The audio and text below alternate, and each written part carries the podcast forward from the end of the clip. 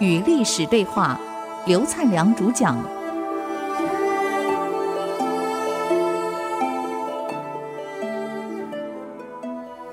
欢迎回到《与历史对话》，我是刘灿良。我们前面几集都谈到南朝的一些烂皇帝、残暴之君。现在我们谈一谈北朝有几个好皇帝，我们比较一下好坏，然后作为我们个借鉴。以后各位有幸你们也当了总统了，当了皇帝了，你看你该怎么做？当了公司董事长了，你看你该怎么处理、怎么行为？那么现在呢？孝文帝，你要把国家治理好。你想南北朝战乱这么多，老百姓流离失所，南朝人跑北方，那么难民一多，社会治安一定乱，饥饿嘛。所以治安一乱，那怎么办？所以，国家第一个考虑的要长治久安，就是社会治安一定要好。那么，文帝到底要怎么治国呢？他找了当时他的秘书令叫高佑，就问他了：“哎呀，高佑啊，现在国家这个治安这么混乱，难民这么多，你想我们把国家这个治安，首先社会治安得处理好，国家才能安定。”否则这样再乱下去会动摇国本啊！你看看社会治安要好，要怎么做才能防范盗贼四起？高诱说了：“皇上，你记得韩非的一句话吗？哦，他怎么说？一定国要长治久安，先得严其境内之治，明其法纪。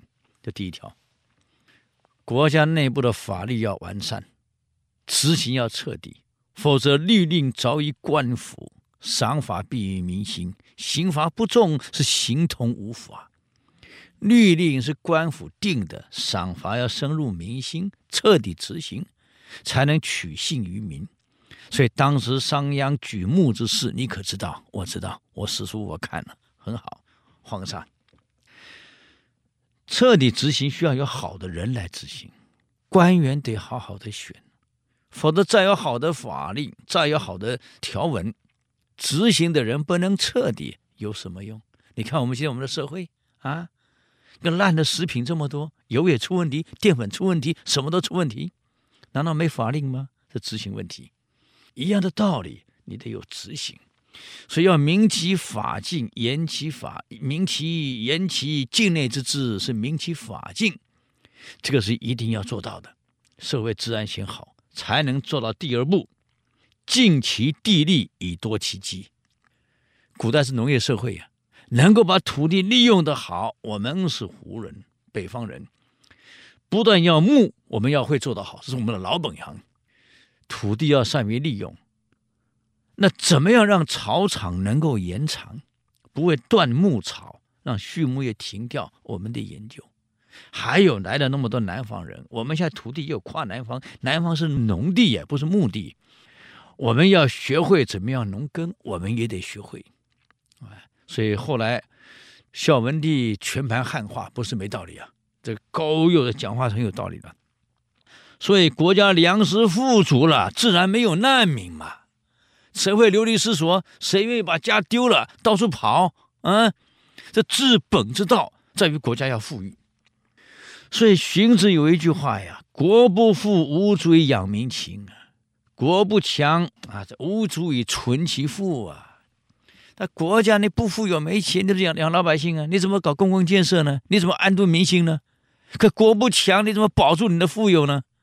啊，这两个是相辅相成的，所以才有第三个：治其民生以坚其城守，坚其城守以治其民生。”国防要强大，才能巩固我们国家的安定政权。那么，首先是社会治安要好，第二，农业要发展，经济要发达，才是第三，国防要强大。这三个顺序，没有安定的社会，你不可能发展经济。经济发展不起来，你没办法充实国防。皇上。韩非这三个步骤讲得够清楚啦。一个国家社会治安不好啊，食品不稳定，治安混乱，处处都是矛盾。你说这个社会怎么办？怎么发展经济？人家不敢来投资。经济发展不起来，没钱，你怎么发展国防？打仗是打钱哎，是烧钱哎，啊！所以皇上首先得把治安做好。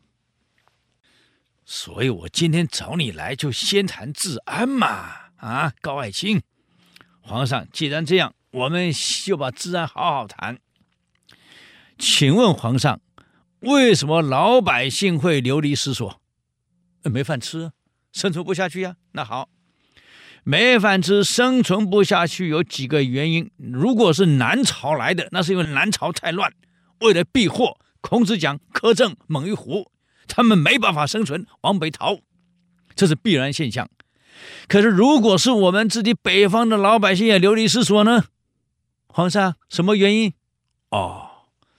那是我们吏治有问题，没错，那是地方官员腐败贪污无能，造成老百姓木也不能做，是羹也不能做，饭吃不下去的，流离失所。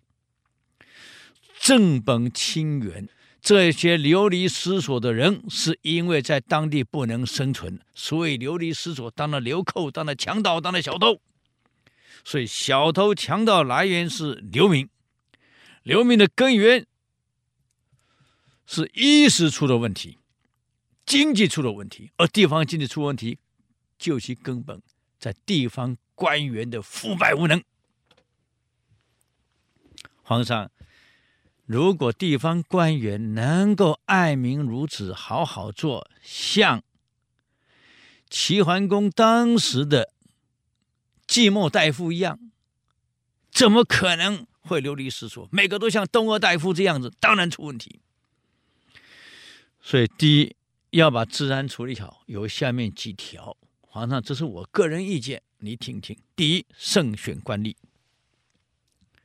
地方的官吏，你好好选拔一些好官吏，真正能够勤政爱民、德行好、操行好，又有能力的人任地方官。因为他直接干系到老百姓的生存空间、人民的福祉，还不是皇上您啊？您还不是直接干系到的哦。真正干系到是地方官，所以你要好好慎选地方官。第二，你的法令一定要彻底执行，赏罚一定要分明。地方官不行的，刑罚不重是形同无法。你这个。毒电我出问题了，罚个十五万台币，人民币三万块，能干什么呀？你看道路上一罚都几百万的，开玩笑啊！当时人家天天查，哎呀，以为大陆食品有问题，我们是不查，现在查怎么样？也是有问题，两岸差不多，估那丘比伯贝。所以慎选地方官。第二呢，我们再休息一下啊，再回来与历史对话，看看高佑怎么说。